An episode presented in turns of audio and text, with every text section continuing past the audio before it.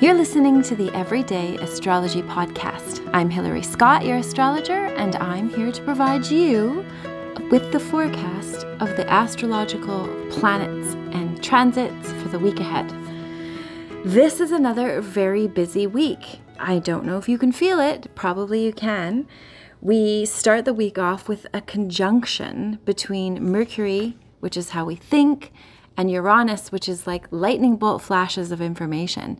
So those two combined could be providing us with a big jolt of information that we might not have otherwise received. So it could kind of bust open your paradigm of your thinking. It's in Taurus when this is going on. And Taurus is generally a sign that is more sort of slow processing and slow thinking.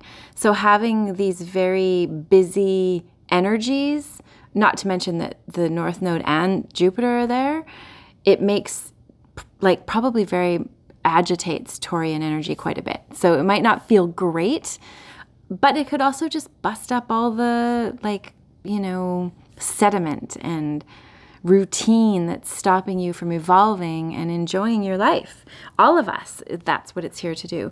It could also be dropping down some important truths about the finance system, the structures of our reality, like the foundations. It could have to do also with information about the food and food supplies in the world and finances. Taurus is very much like the earthy things that are going on. We also have Monday. Venus is going into, that's like really a lot going on. There really is so much going on. So Monday, Venus goes into Leo, very different energy than being in Cancer. You might find yourself feeling very dramatic about love and what you value, or maybe even like kind of like giving yourself a little extra flair and kind of attention to the areas of how you draw attention. So depending, of course, where that is in your own chart, is the house that will be activated wherever Leo is. So Venus going into Leo, and it's going to be there for 4 months. It's going to retrograde in Leo, which is very unusual. It's not usual. It happens every 18 months, but not in Leo. It goes through a retrograde period every 18 months that makes it stay longer in the sign that it's in. So this time around, we have it traveling through Leo.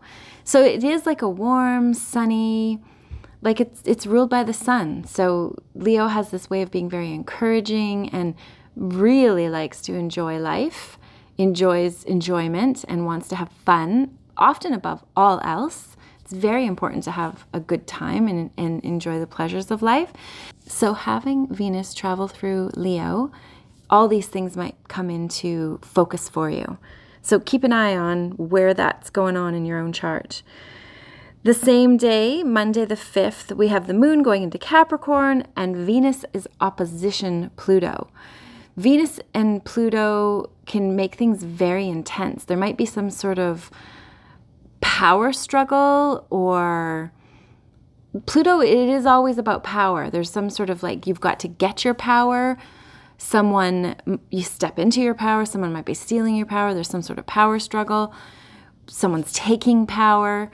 But with Venus there too, it can have to do with our finances or with our love relationships. What we value is in some sort of opposition energy with something. The energy of Pluto is very transformative, and it wants to unearth the secrets and the things that are like you're only as sick as your secrets. So wherever Pluto is, there's often like a deep conversation that needs to be had, which can help release the energy and move you into more smooth, like feeling confident that you've got your back. You've kind of understand yourself. It takes a lot of energy to suppress, like holding a beach ball underwater. So Pluto comes along to pop the beach ball and make sure that you start floating around in that stuff that you need to deal with. So you might be feeling that Monday. What else do we have going on? It really is a lot going on. The North Node is going to be in square with Jupiter and Pluto, or Jupiter and the North Node are squaring Pluto as well. And this, again, there's like a lot of import. Jupiter and the North Node are in a conjunction still. So it's like luck moving into our future. There's this an expansion of future happening very quickly. So it's good if we can use that Uranus, like lightning bolt flash of downloads of information that help us upgrade, up-level our understanding so we can evolve through this very quickly evolving time with a good head on our shoulders and our feet on our ground. A head on your shoulders and feet on the ground, hand on heart, we can assess everything that's coming at us, which could be very quickly right now. But it's pointing away to a bright new future at the same time. So keep your eye out, you know, like scan the horizon for opportunity. Dun, dun. Friday, we have a really lovely, it's called a sextile, which is an opportunity, one that you have to reach for. It's not just going to fall in your lap necessarily. So Friday, we're going to have a sextile between Mercury and Neptune. This adds more magic into this, the thinking and the enlightenment that we've got going on, especially because Uranus is like lightning bolt kind of downloading the information very quickly.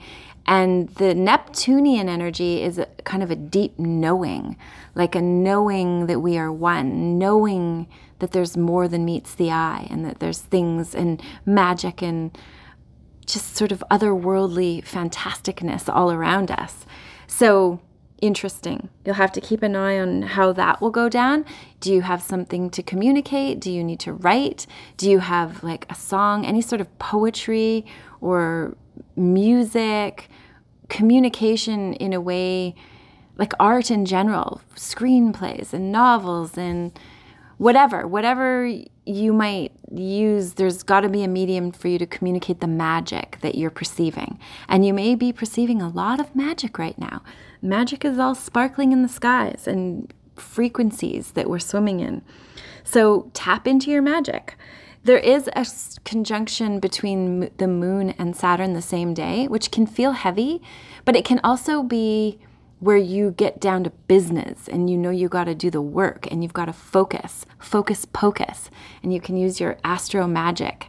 That's the sort of energy that we want to, if we feel bad or anxious, sometimes all we need to do is turn to work, turn to what we know we need to work on, and Saturn will come in and like make us feel good. We'll feel like we're on our toes, we got our shit together, all the ducks are in the row, we know where we're going and what we're doing and what to do. And that can be the flip side of Saturn, where we feel like we're actively creating our legacy and we know each step to take. If we don't do that, if we don't lean into what we know we have to do, then we get all the burdensome energy of Saturn, and we don't want it, because it's not much fun to feel fearful and sad and lonely and, you know, you fear everything when Saturn's turned upside down. You fear dying and getting old and being homeless and some sort of disease or whatever you can conjure. It can be dark when Saturn is in the house. So do the work, and then it won't work you into a frenzy. On Saturday the 10th, again, another like wonderful energy to heal and to transform with a sextile between the sun and Chiron. And that gives us the ability to reach into our painful parts and transform them into our power. And once we really digest what we've gone through or what's been humiliating or difficult or painful, like it can be really painful, triggering stuff in this area. But once we can hold it and we felt it, we can let it go. And then we have the power to transform our own lives. We can feel in our own power. And we can also turn around and help others do that. Even with just our energy. We don't even have to do anything. Just the fact that we contributed our healing and our transformation to the soup of the universe helps other people just a step behind us do it that much easier. So even just that can help us transform our worlds. So let yourself feel your feels, because there's opportunity here. There's opportunity to use what used to be painful and turn it into a magical elixir into your magical future. And then we have on Sunday, we have Pluto moving into Capricorn. That's in retrograde. So Pluto, that's where it's been through this whole last 3 years that have been very difficult and trying as it's traveled through Capricorn, taking power and seizing control and pushing agendas. And then it moved into Aquarius and kind of lightened and the people come together, but it's backed up into Capricorn now. It'll be interesting to see what a review of the last few years is going to be like while Pluto retrogrades in Capricorn. Mercury will be trining Pluto that day and then going into Gemini, and that gives us like a real sharp mind to pay attention to what's going on. And not only that, to communicate what we're perceiving. We want to be able to put it on paper, put it in a podcast, do a YouTube video, write a letter, do something to communicate, have a conversation, and get out what you're seeing as reality and what you're perceiving as of this very important critical time in our history is going down. We all need to, I think, write it down, document it, save it so it doesn't disappear into the ethers, forgotten to all. We want to capture it. So do your part and capture it from your perspective with your big glowing heart. So that is the very busy week. I hope you enjoy and are able to tap into all the potentials and feel good and calm and peaceful and like you're going in the right direction. Thanks so much for listening. Oh, one more thing. There are some seats left for the 17th and the 24th of June in a Soyuz for the Calling on Chiron Hands on Horses Play Shop. It's going to be a magical experience of stepping into your power and feeling connected to the magic healing of the horses. It's indescribable and very amazing, and I'm so excited to be a part of it. So please do inquire, and I hope to see you there. Many blessings. Thank you so much for listening.